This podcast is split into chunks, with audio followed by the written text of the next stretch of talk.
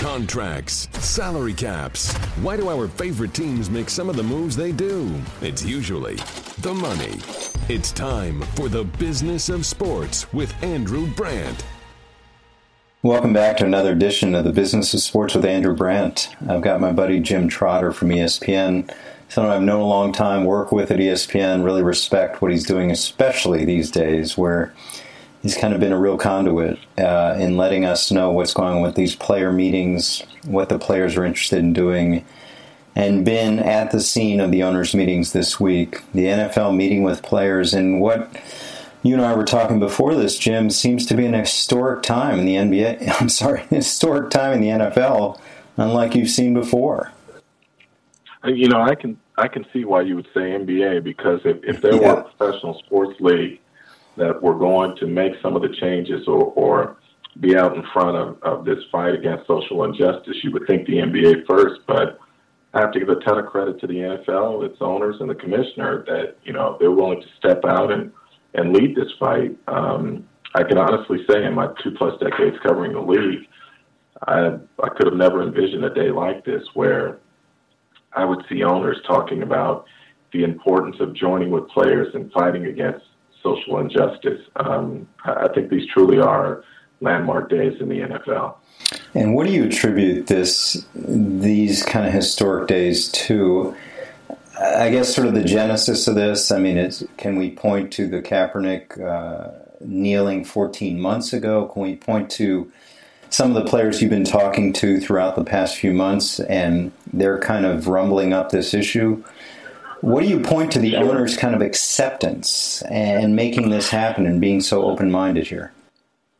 You know, I don't think the acceptance truly started until very recently when they actually had a chance to sit down as as small groups and talk to these players. Uh-huh. Um, I think it, I, I think clearly the movement started with Colin taking a knee, and then you had other players who would take a knee, but but at times they were taking knees for different reasons. And particularly this year, you know, after the president made his comments, uh, you had players taking these sort of to to um, address what the, the president said. But the feeling I get, even from talking yesterday with Jed York of the 49ers, is that when Colin first took a knee, Jed was kind of put off by it right. and didn't like it. And he said until he sat down and spoke with Colin, he started to understand what was going on. And I think that's what's what's happening here. Um, and talking to Anquan Boldin this morning, he said um, he heard things from owners in their small group meeting yesterday that he had never heard from them before. You know, and he said the unfortunate thing is that um, the media creates a narrative where it sounds as if players are on one side and owners are on one side. Right. And he said the minute we sat down and talked, we realized we were more alike than we were different. Any examples of that? Well, just the, the importance of, of, of leading the fight against social injustice. So, mm-hmm.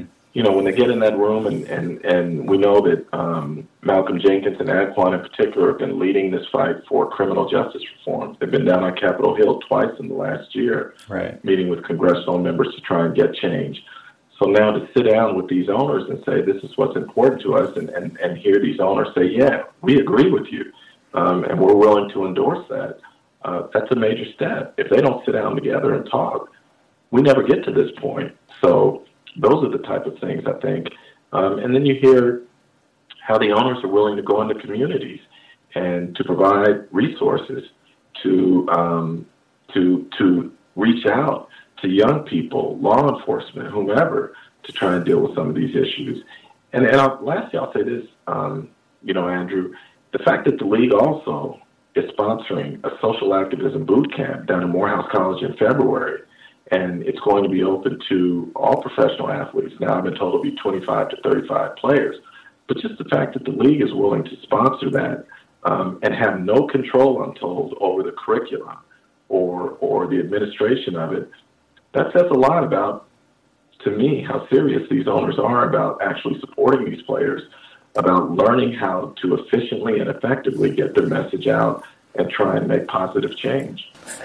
It's fascinating, and you talked about narratives coming in. I think Anquan talked about narratives, but my question on narratives is: it just seemed like going into the meetings, we were going to hear this sort of uh, this bucking up against the idea of not kneeling, or sorry, not standing for the anthem, and whether there be a quid pro quo from the owners to make them stand. And owners are hearing from their constituents, their stakeholders, their sponsors, their fans that they want to move on and sure. make them stand. Sure.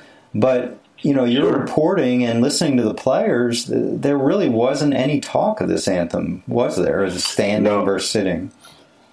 No, I was told even coming into the meeting by various owners that there was not going to be a quid pro, a quid pro quo.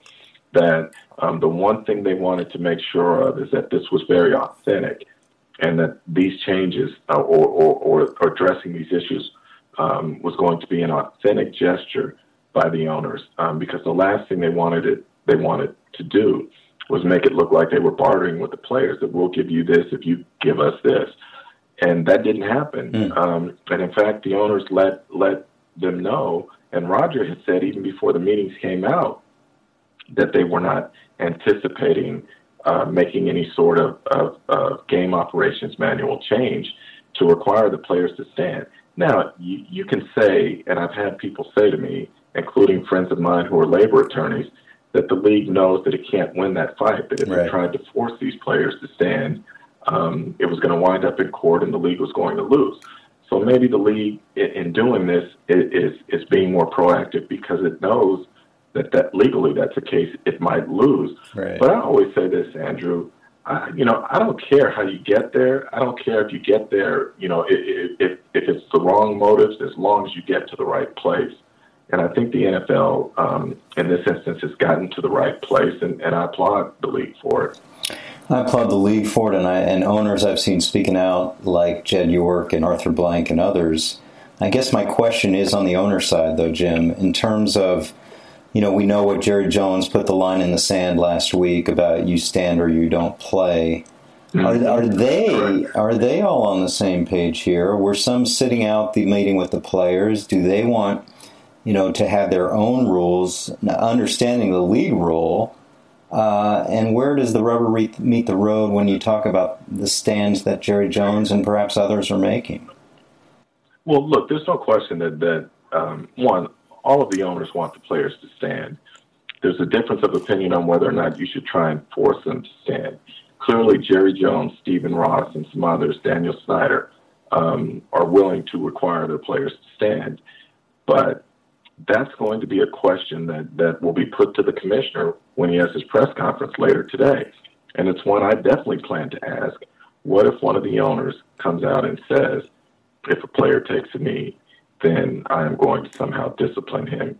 And again, I'm told by labor attorneys that if an owner is to do that, um, he could have a fight on his hands. Yes. So it's going to be it's going to be very interesting.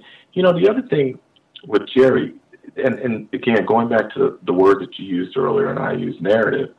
Unfortunately, the media were guilty of making it sound because Jerry says so many things and is so accessible. Right. We make it sound like Jerry speaks for the league, and he doesn't. I can tell you with certainty there were a number of owners who were upset with what he said about requiring his players to stand. They felt that this issue was starting to die down, and he inflamed the situation. So if he had spoken up in these meetings, I was told, and tried to say that that you know that the players have to stand, that there were owners who were prepared to talk him down and say, no, Hmm. that's not going to fly. So um, as at least as of last night, it never got to that point, as I was told. We'll see what happens today. We haven't heard from the owners yet. Um, but again, Jerry does not speak for all of the owners. Are there owners who feel the way he feels? Yes. But, you know, there comes a point where it's bigger than you or it's bigger than your team.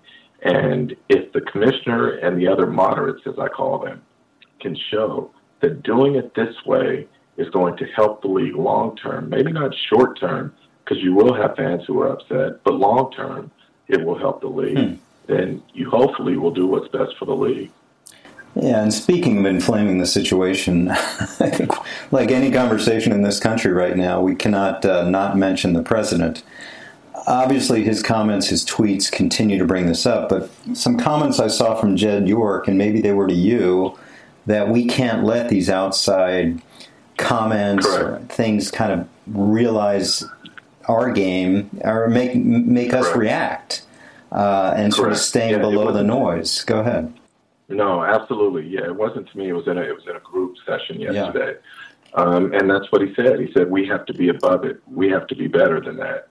And I think that's going to be the attitude of the NFL um, and you know the owners going forward. I mean, even when the president said some things recently, you know, after that first wave of, of Right. tweets that led to that weekend of demonstrations, you rarely even hear the league refer to him by name Right. um, or right. by title when he makes some statement and they're responding to it.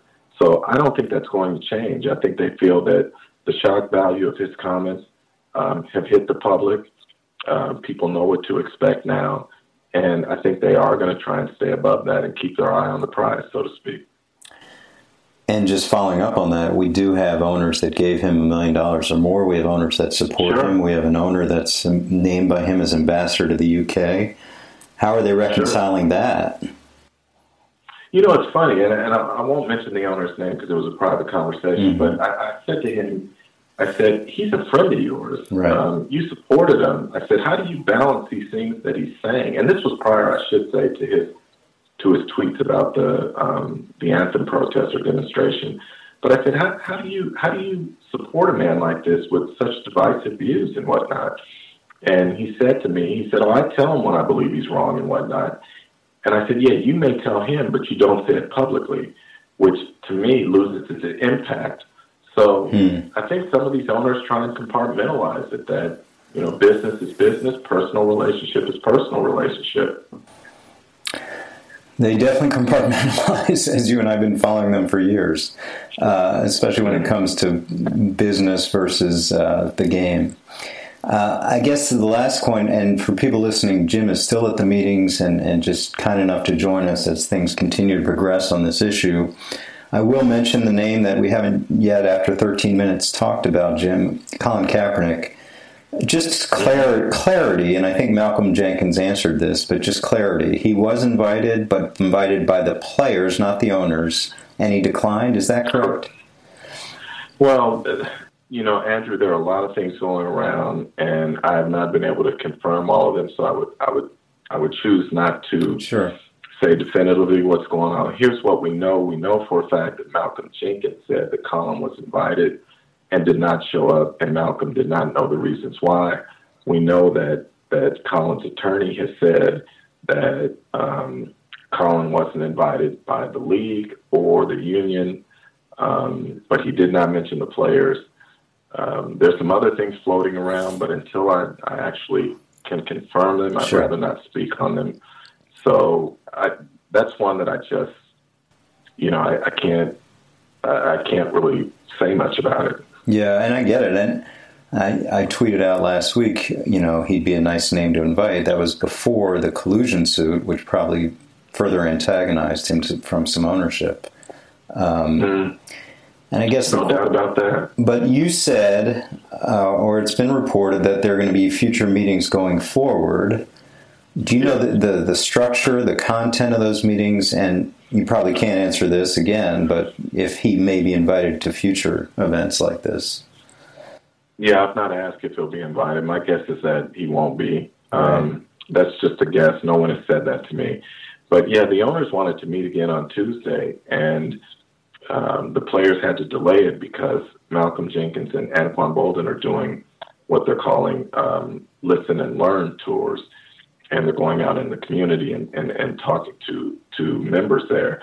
And Anquan will be in Detroit on Tuesday, and Malcolm will be in Harrisburg, PA. And so, my understanding is that the players will meet um, in two two weeks with the owners again in the same sort of format that they had now to continue this discussion, to move it forward, and to start, you know, um, acting on some of these, um, excuse me, recommendations that, that the players have, have made and the owners seem receptive to.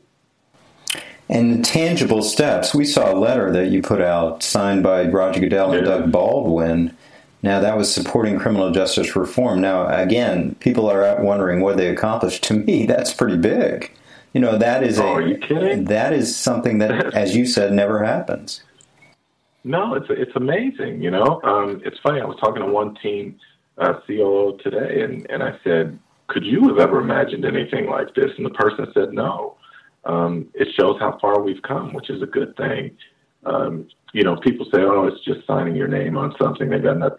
These are very conservative owners for the most part, mm-hmm. and for them to get on board with something as controversial as criminal justice reform at a time when the administration is rolling back many of the uh, uh of the positive um, measures that have been put in place regarding criminal justice reform.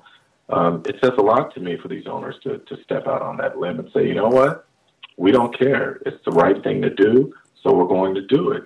And again, to, to, to sponsor the boot camp in February. Mm-hmm. Um, these are just, I, you know, I get the cynicism that, that, that people have with the leagues. I, I'm not sure anyone is, is as cynical as I am when it comes to things that go on in this league. Right. But you know, there are times where you have to give them their credit when they when it's when they do positive things, and I believe that that they have gotten this right, in my opinion.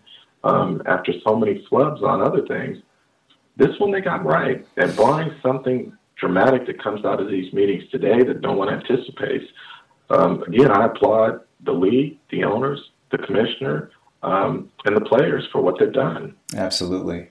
And before I let you go, I just want to bring in one other party to this that you've only mentioned kind of in passing the union. Now, we hear a lot about owner player progress. We, and you and I know especially, that there's mistrust and, and, frankly dislike between union leadership and NFL leadership. They only seem to talk in court or in arbitrations. Correct.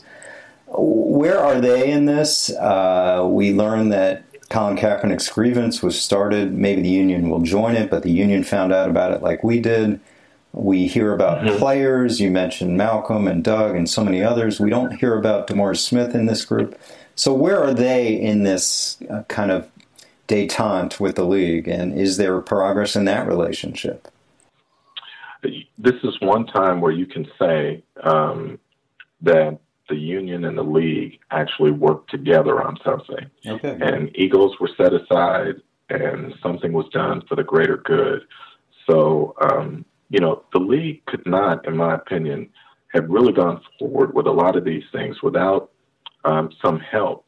I'm not going to say support, but without some help from the union in terms of bringing players to the table and getting them to sit down and deal with some of these issues.